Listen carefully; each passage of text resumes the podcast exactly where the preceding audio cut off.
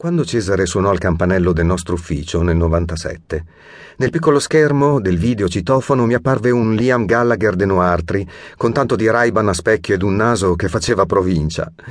Nei giorni successivi ci presentò anche il resto della ciurma che disse comporre il gruppo dei Senza Filtro. Che brutto nome, gli dicemmo.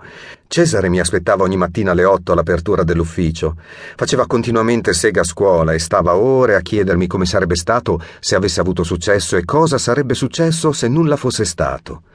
L'estate del 99 e quella del 2000 portarono alla consacrazione di vendite di successo un progetto, i Lunapop, nel quale avevo scommesso tutto quello che avevamo. Furono quelli due anni più intensi da un punto di vista professionale per me.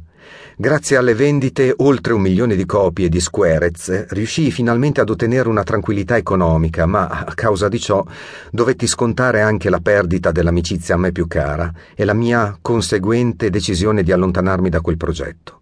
Fu quello un conto salato da pagare, ma inevitabile. Ancora oggi, dopo aver avuto il privilegio di poter dire di aver lavorato coi migliori artisti, Ogni volta che sento una canzone di quel disco, penso sempre che quello che davvero mi ha cambiato la vita è stato Cesare. E forse posso anche dire di essere stato io un poco ad avere cambiato la sua.